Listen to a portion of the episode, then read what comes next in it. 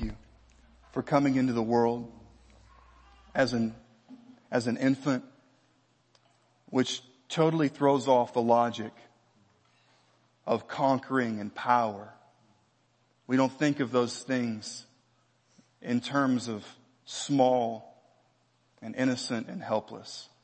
But yet you paved the way to teach us what life is all about and how to be saved through coming as a child and your humility. Your word tells us that you had everything, Philippians 2, but yet you voluntarily subjected yourself, you emptied yourself to come be one of us, to live among us. And we thank you. We pray, Father, as we, as we break open your word that you will help us to make the most of this Christmas season by reaching out to people who need you. And we love you, and it's in Jesus' name. Amen. Well, I hope that you have your Bibles this morning. We're going to be in John chapter 4. And uh, as you're turning there, this is the last message in our series on evangelism. Uh, we've, we've, I guess today will be the fourth one. And uh, if you were not here two weeks ago, I would encourage you to go on the podcast or go directly on the website and listen to the message by Isaac Kiwan Sue. How many of you guys were here for Isaac's message? Um, if you were not here, some of you guys are like, he's going to say I was playing hooky. I didn't raise my hand. Um, no joke. One of the greatest messages I've I've ever heard um, preached here. Absolutely phenomenal. Um, go on, seriously, seriously, go on the website, go on the podcast, give it a listen, give it a listen on a drive. It will absolutely provide fire to your walk with Christ. If you're like some of us and we've known the Lord for a while, and at certain times, our walk with Christ can become stale, can it? Can we be very honest this morning? Or it seems like we were going in the right direction, but it just kind of seems like what used to be young and fresh and vibrant now is a little bit dull. I'd encourage you seriously, go listen to that message. I've not listened to Dr. Yates' message from last week, but I heard it was an awesome treatment uh, of Jonah. And uh, just go ahead and go to John chapter 4. We've got a lot to do this morning. Uh, but somebody says, well Jeff, we're two weeks out from Christmas here pretty much as far as Sundays go. Why wouldn't you do a Christmas message per se? We're gonna do the incarnation next week. But do we realize as followers of Christ the gospel message is something that by its DNA, what it is, is something that should be shared. Right? It's something that we can't just keep. So here's where usually the rub comes in our walk with Christ. If you have your outline, I want you to follow along with us. Our driving thought is very simple, and if most of us are being honest, we'll say it hits home, and it's that personally sharing the gospel can begin in fear, but it always ends in joy. In other words, there are few things that create fear in the hearts of American Christians like this. Personally sharing the gospel with someone else. Just you and them and the wall and the Lord and sharing the gospel. A lot of us say, well Jeff, I don't, I don't exactly know what to do, right? I don't know where to begin. I don't want to say something dumb and mess it up. Like I don't want to turn them from just casual churchgoer to a hardcore atheist.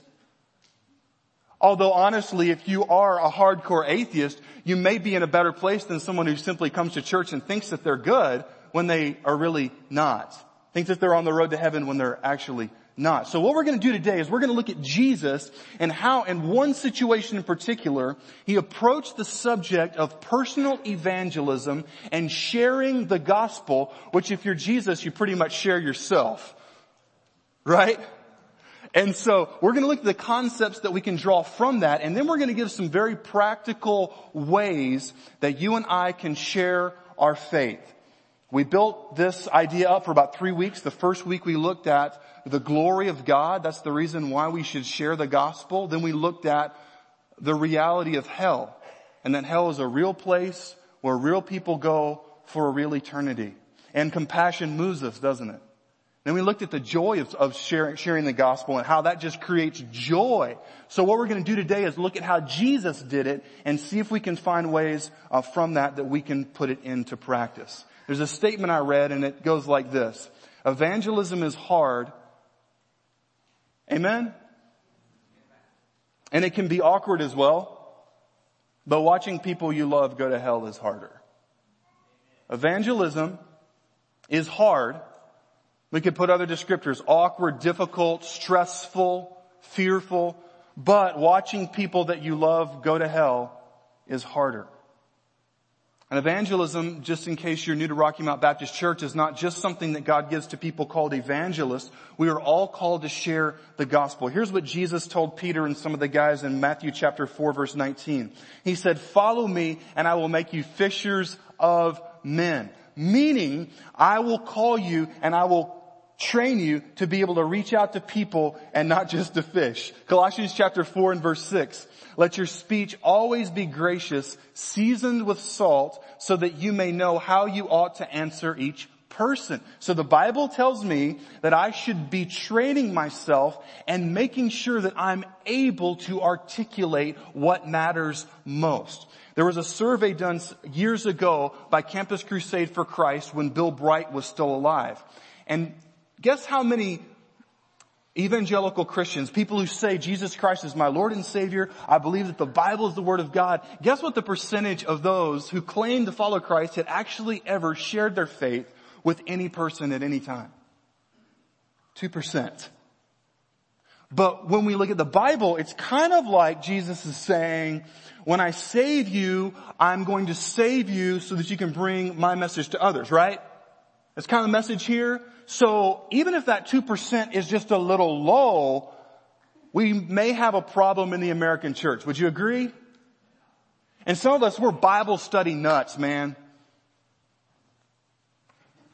Come on. I mean, you, like, we love Bible study tools and we love to get together. We like to watch the videos. We like to sit around in a group and talk about, what we learn about God's Word and what does the Greek mean and what does the Hebrew mean and mm, good point.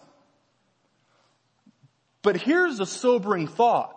If our study of the Bible never actually translates to sharing the Bible with people who don't have it or who don't believe it, then are we really studying the Bible or are we just studying a book to get more knowledge?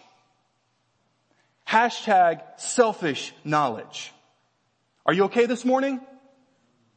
Because in church, there's some people and they're just like, man, Bible study's not my thing. Like I, I you know, I'm always going to be sitting next to that person that tries to scoot over close and I've got a bubble.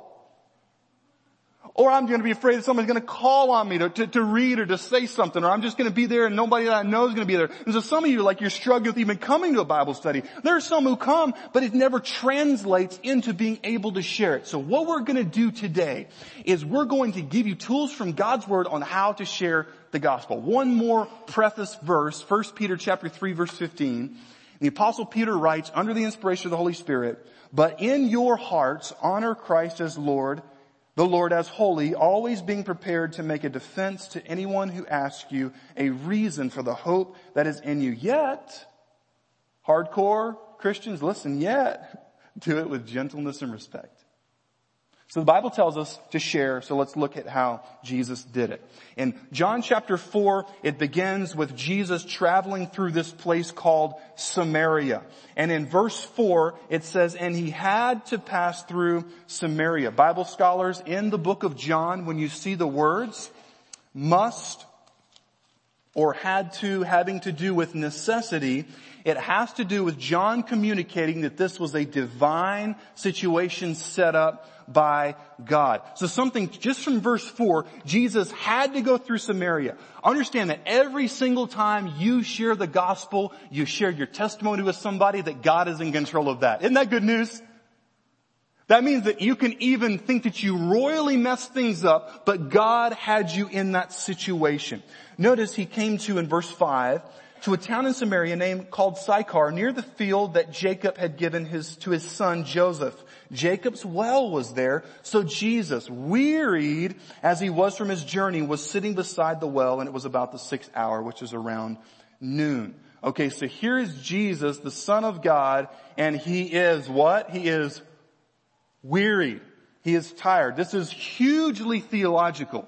That Jesus, the son of God, was not just God, but he was also human. So here is Jesus who is tired. Have you ever been that point to where you're tired, thirsty, and hot? And he comes to this well. Now here's where, for those of you that have very finely tuned, awkward sensors, notice in verse 7, I'm not even kidding, this is in the text, a woman, alright, number one, time out. In that day, if you were a guy, you didn't publicly talk to women. You just didn't do it. Women, if you were a nice girl, and a guy tried to talk to you in public, so you come to the water hole very often. I mean, you didn't respond. But here's a question. It's in the middle of the day, which scholars tell us is the hottest part of the day, because we needed scholars to tell us that that was the hottest part of the day. And a woman from Samaria, time out. Who are the Samaritans and why does it matter? If you've read the Gospels at all, these people called Samaritans just keep popping up and you're like, what are these guys' problems? Like what, what is the issue? Like what happened?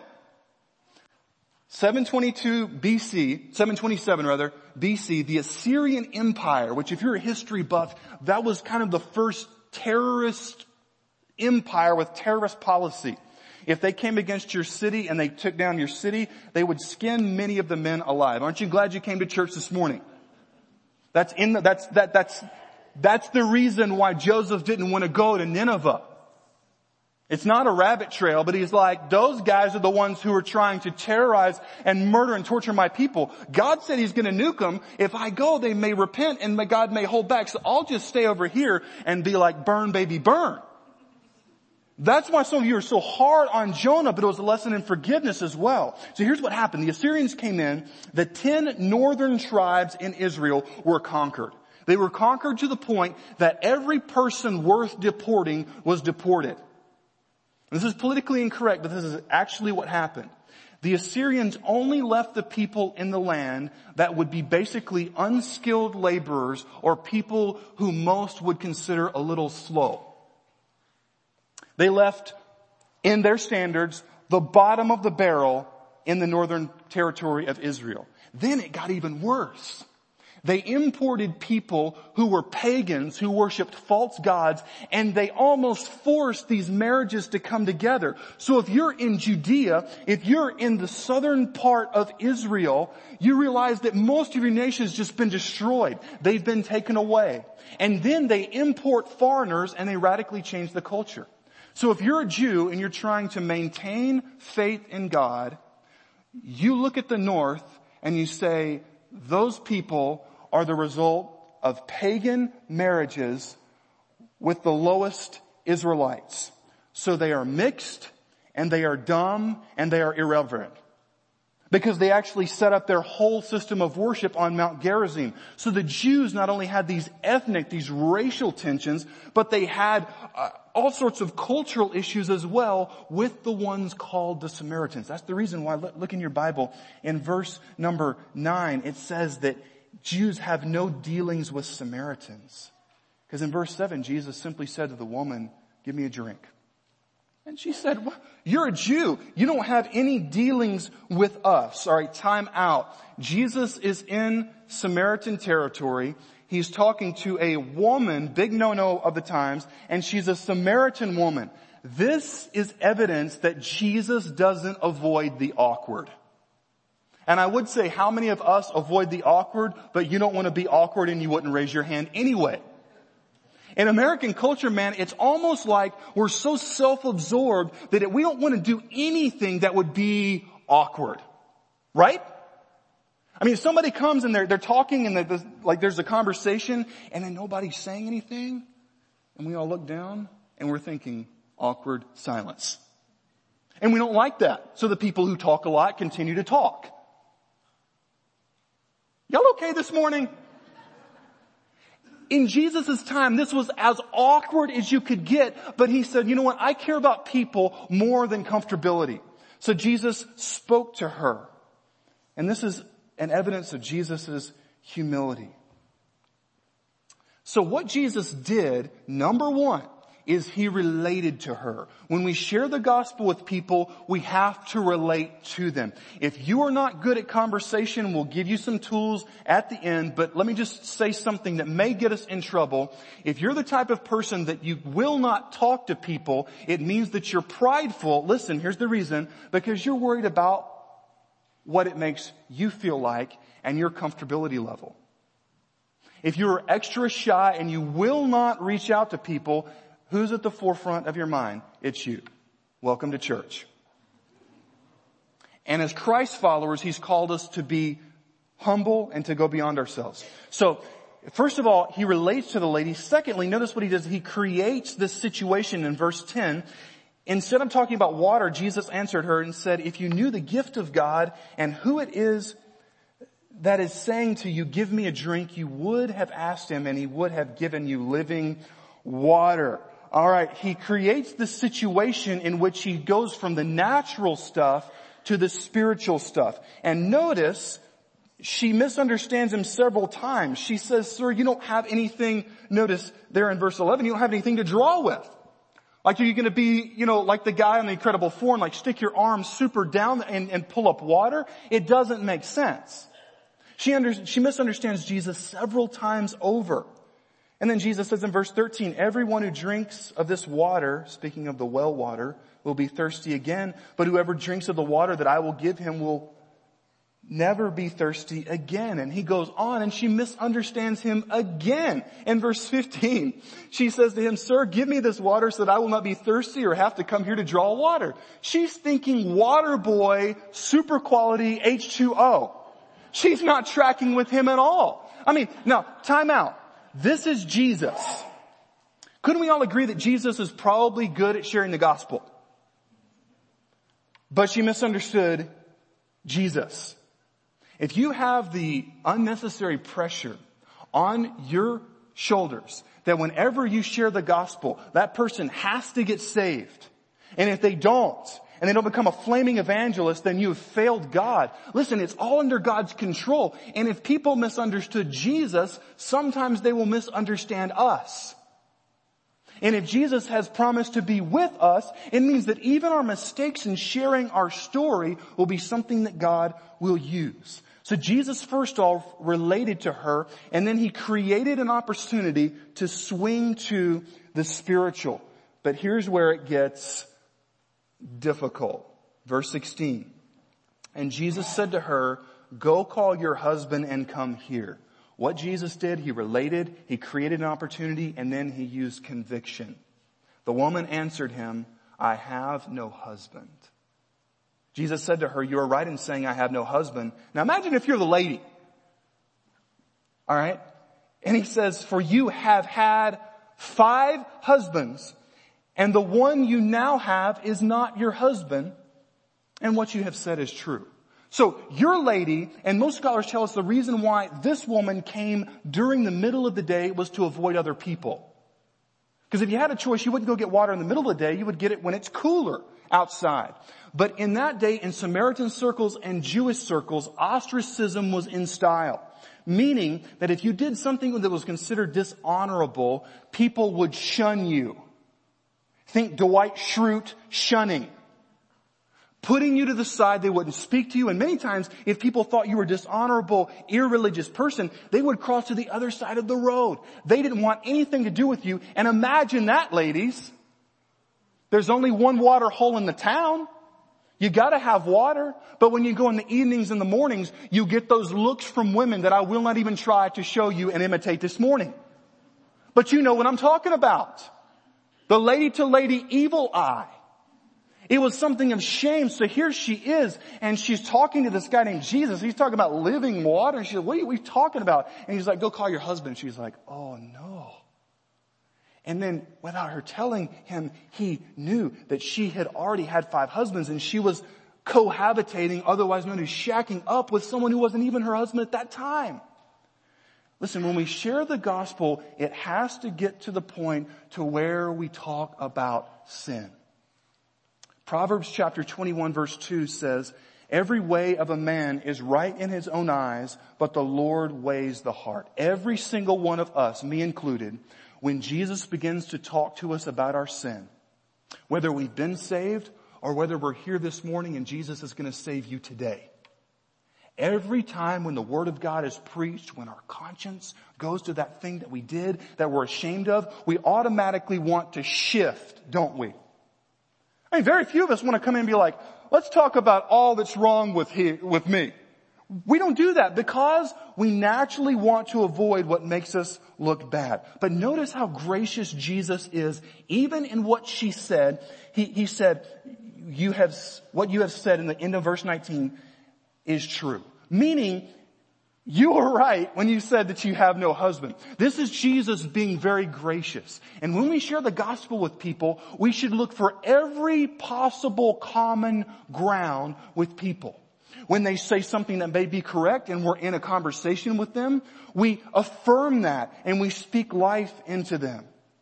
But notice how she begins to try to shift the topic she begins to say in verse 19, Sir, I perceive that you are a prophet. And then in verse 20, she starts talking about the places of worship. Now this was a divergent way to get the focus off of her sin. You ever share the gospel with somebody and then all of a sudden there are smoke screens that begin to come? Have you been there? And it's like all of a sudden we're talking about this person, your friend, your family member giving their life to Christ and then we're, we swing and now we're talking about evolution. Right? And then other times it's like, yeah, well, that's right. That's, I, I know that, right, I'm, I'm not what I should be. But did you see the new History Channel expose on the New Testament and how there are errors? That's simply an intellectual smokescreen to divert the attention from our own sins. So what do you do? Notice Jesus gently but accurately guides her back where he says in verse 24, God is spirit and those who worship him must worship him in spirit and in truth. And in verse 26, Jesus reveals himself as the Messiah. He says, I who speak to you am he. And notice her response. In verses 27 through 30, she went to tell other people. She went to tell all, through the rest of the narrative, she went to tell the people who she knew. So in other words, we look at Jesus' modus operandi of evangelism and we see that he related to people and then he used something to create and then he used the law to convict and then he finally revealed. So let's just walk through on some steps on how to do this. This is an option. This is a way to talk to people. This is an acronym. It's called FORD.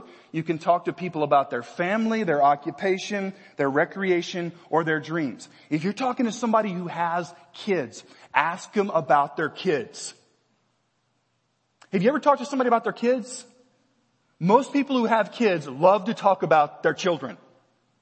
Because everyone's children, they're perfect. Right? If you don't believe in some of that, try coaching like a kid's uh, ball team where you've got the mom and the dad like their kid needs to play pitcher. They need to be taking the ball up the court. So here's the point is when you talk to people about what they love, they may allow us to talk about Jesus. You can talk about, you know, what do you do uh, for fun? What is your occupation? Or what do you want to be when you grow up? You say, Jeff, that's good, but I actually have people that I know. I know their family. I'm part of their family. We know each other well. How do I start to share the gospel with them? Because it seems like when I do, there's this mountain of difficulty that mounts up. I think that honesty and getting to the point come into your friend or your family member and saying something to the effect of, look, there's something I'd really like to tell you about. I don't want this to be uncomfortable for you, but there's something that I'd love to talk to you about, and it's my relationship with Christ. Would you just give me a few minutes? I know we know each other. I know we go way back, but man, God's been doing some crazy things in my life lately, and I'd really love to tell you about it. I'm not through this, like, make sure you qualify. I'm not saying that I'm better than you. I'm not saying that you're something that you're not, but I'm just saying I'd love if you could. Man, let's meet for coffee sometime or let's meet to hang out. But I'd love to share with you what God is doing in my life. Because if you're a Christian, it's never just what God has done in my life. It's what God is doing in my life. And when you share the gospel, you can use transitional sentences. Like if you're trying to get to the gospel, you can ask a person, you say, can I ask you a personal question? And you say, do you know where you would go if you were to die? If you were to die today. Or you can say, and this is all in your outline, if you died today, and you may want to say that in more of a jovial voice rather than if you were to die today. Like you, you don't want to do that, but you say, you know, just, we don't want that to happen. We want to be many years later. But just imagine if you were to die and you were to stand before God and just say for purposes of discussion, He were to ask you, why should I let you into heaven? What do you think you'd say? And their answer will let you know where they are. For most people in America, it has to do with, well, I'm a pretty good person. I haven't cheated on my spouse. I do some wrong things sometimes, but I, try to, I try to treat people with respect and dignity and honor. You know right out of the gate that that person is trusting in themselves to be saved. Then you can transition to say, well, do you think you've kept the Ten Commandments? And most people say, well, you know, maybe a few, and then you can throw yourself in there. When it talks about lying, say if I lied to you, what would you call me?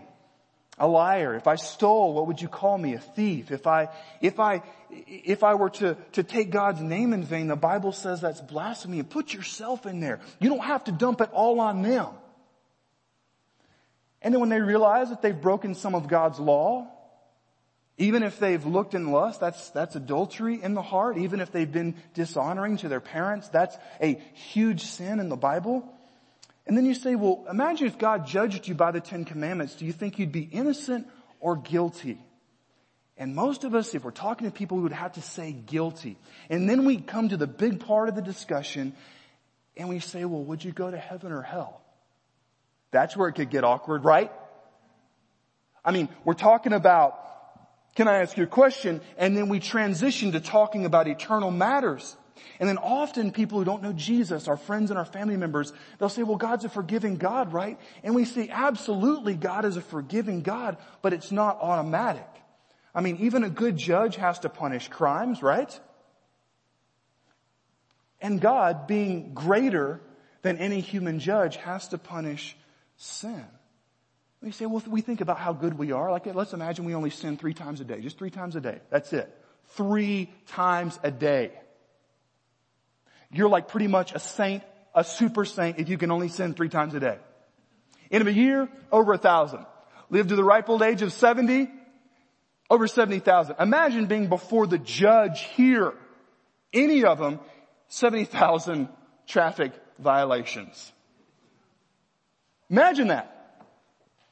And the judge is like, well, I know he, he tries, he tries. Do better next time, pastor. Not gonna happen.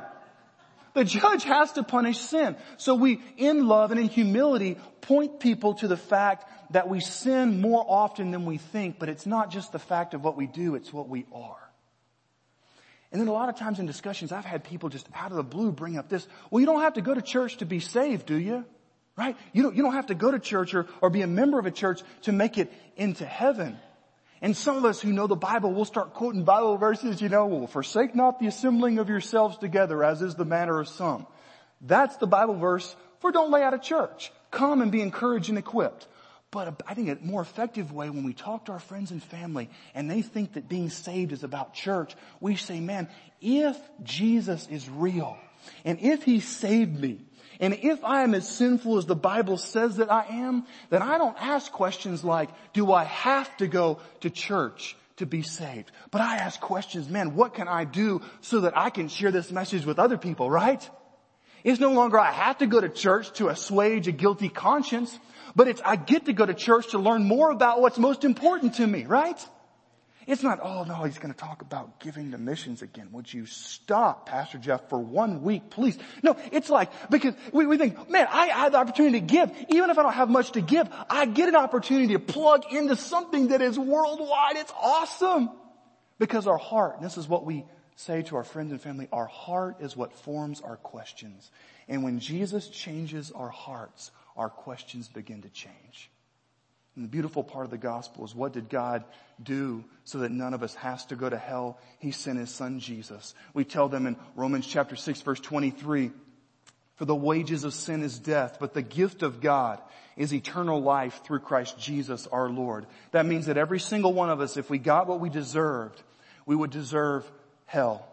But Jesus gave us the gift of eternal life. And not only that, in Ephesians chapter 2, if you're talking to a friend who comes from a religious background to where works are really a big deal, or a person who doesn't have a religious background, but they're all about being a good, upstanding, moral person, we point them to the verse in Ephesians chapter 2 verses 8 and 9 to where it says, for by grace are you saved through faith. And it's not of yourselves, but it's the gift of God, not of works, lest anyone should boast. You can use random illustrations. Like you say, if I were, if I were, or if you were to come and you were to buy a really nice car or a house for me, and then I were to offer you five bucks in exchange, that's kind of like God offering us Christ and us saying, I'll just try better. I'll try to smoke a few less cigarettes.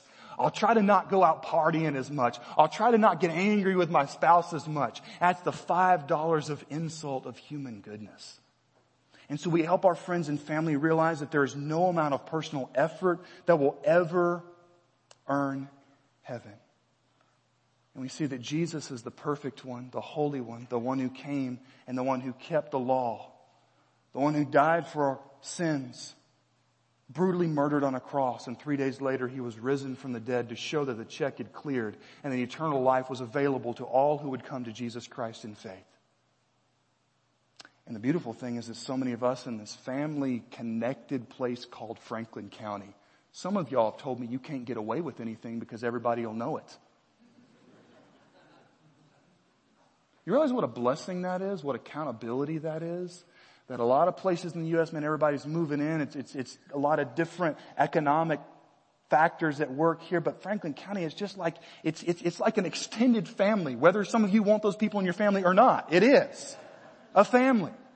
And the fact that some, I mean, it's just like you guys are reaching out, bringing your friends to church. Praise God for that. You're like, I know him and some of them who come and I meet them, they're like, I saw so and so and so and so and I used to work on the job with so and so. And it's just this connection. But we want through the power of God's word for you to be freed, to be turned loose, not just to invite your friends to church, but to be able to share the gospel with them outside of church.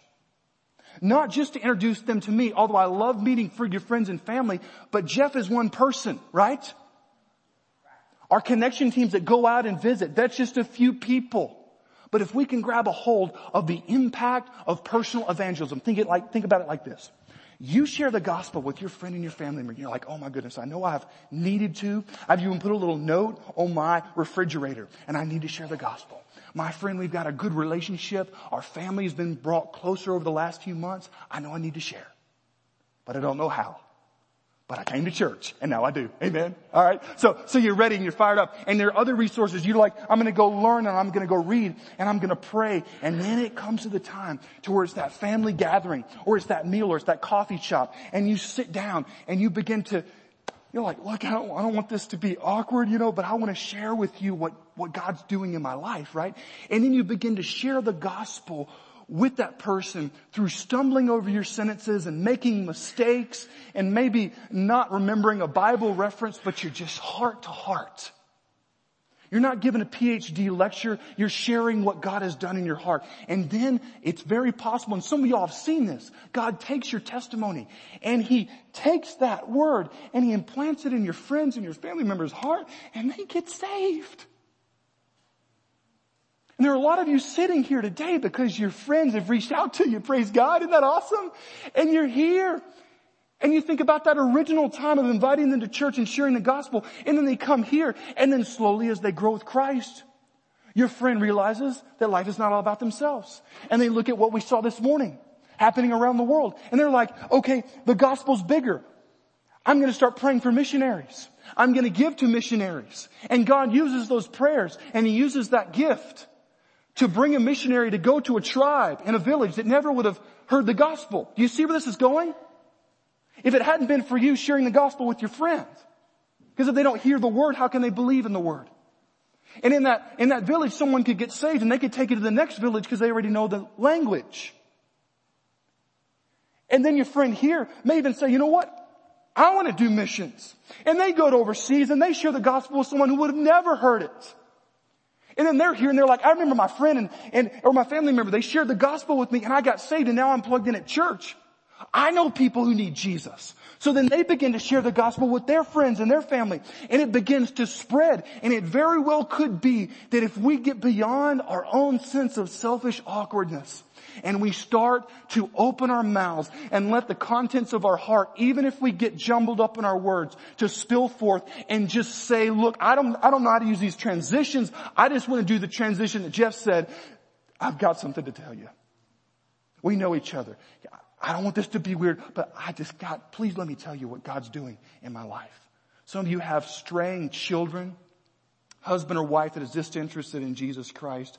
Listen, every lost person that has been reached in a dark jungle in Africa, South America, or these highland tribes in East Asia has been saved. We can trace it back to the grace of God to people sharing the gospel one by one, one by one, one by one. But Satan wants to tell us that we don't know enough and that we're not good enough in explaining things. But the power of God tells us that every single one of us can share the gospel and the benefits and the people who are affected from that ripple effect may not ever come across our vision until we get to heaven to be with Jesus. I remember what Dr. Roy Fish, he was evangelism professor for many years. He said it very may well be in heaven. People will come up and they'll say, all glory will go to Jesus. They'll say, Jesus is the one who saved me. But through his power, you're the one who told me. Jesus is the one who saved me. But through what he's done in your life, he used you to tell me.